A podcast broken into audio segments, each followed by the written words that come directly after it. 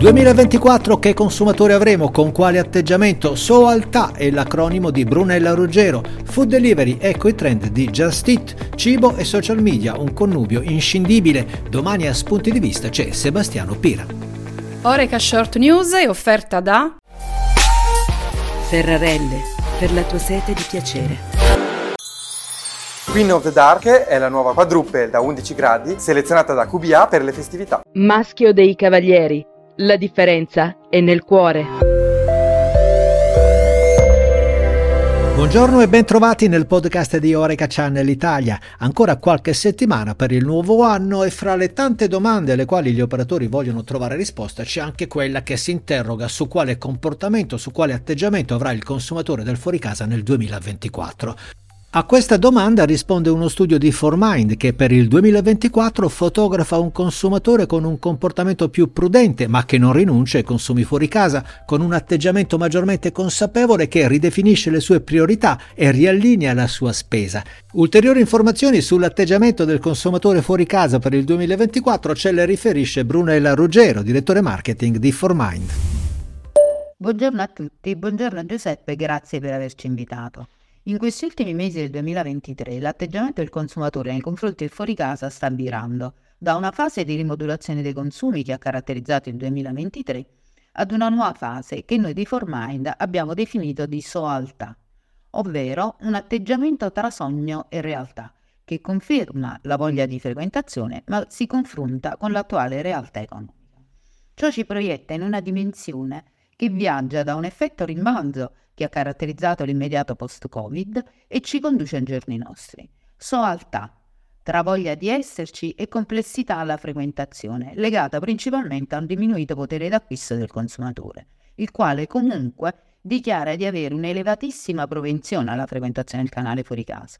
Nel prossimo futuro assisteremo a una maggiore concentrazione dei consumi nei giorni feriali, ma avremo dei weekend comunque sold out, con meno famiglie tutte riunite e consumi diversi per fasce di età. Il consumatore ci ha mostrato sempre un'elevata capacità di resilienza e sono certa che in quest'ambito si confermerà l'atteggiamento del 2024.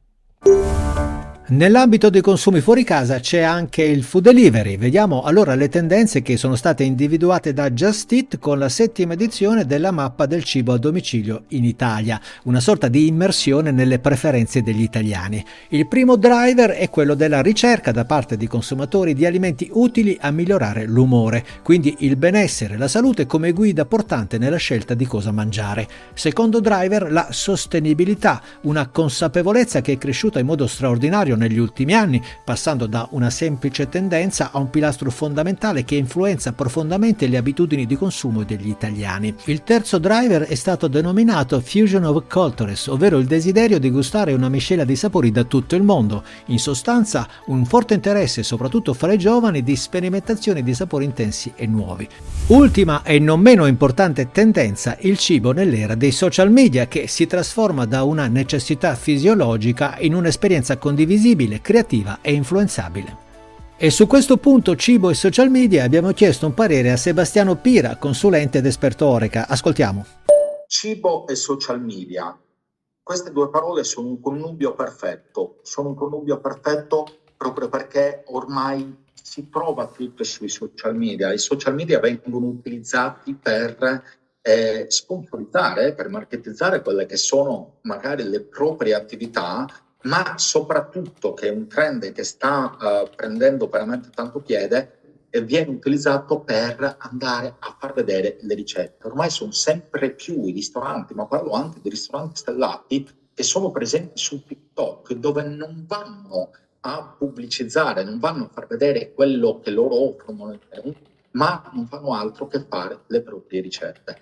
Mi viene in mente l'Enoteca Pinchiorri, uno dei famosi, dei ristoranti più famosi, ma soprattutto è un'enoteca famosissima a livello proprio nazionale, che non fa altro che fare video TikTok per quanto riguarda il visionare, il far vedere la, la loro cantina. Eh, quindi en- entrano nella cantina e fanno vedere esattamente cos'è.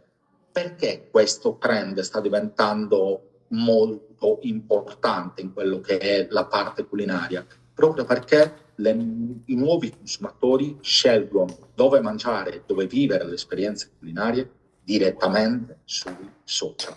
E quindi non scelgono più su quello che è il conosciuto, ma lo scelgono sui social per provare ad andare a vivere nuove esperienze. Bene, e sempre domani nella rubrica Spunti di vista avremo ospite Sebastiano Pira, un'intervista dove esplorare i trend del fuoricasa del 2024 con qualche suggerimento per come competere da parte dei gestori di bar e ristoranti sul mercato che verrà dove certamente non mancheranno le criticità, ma dove ci sono tante opportunità. Bisogna scovarle, puntarle e coglierle e non abbiamo dubbi che sarà così. Anche per oggi grazie per l'attenzione e ci vediamo domani in Spunti di vista. Ciao!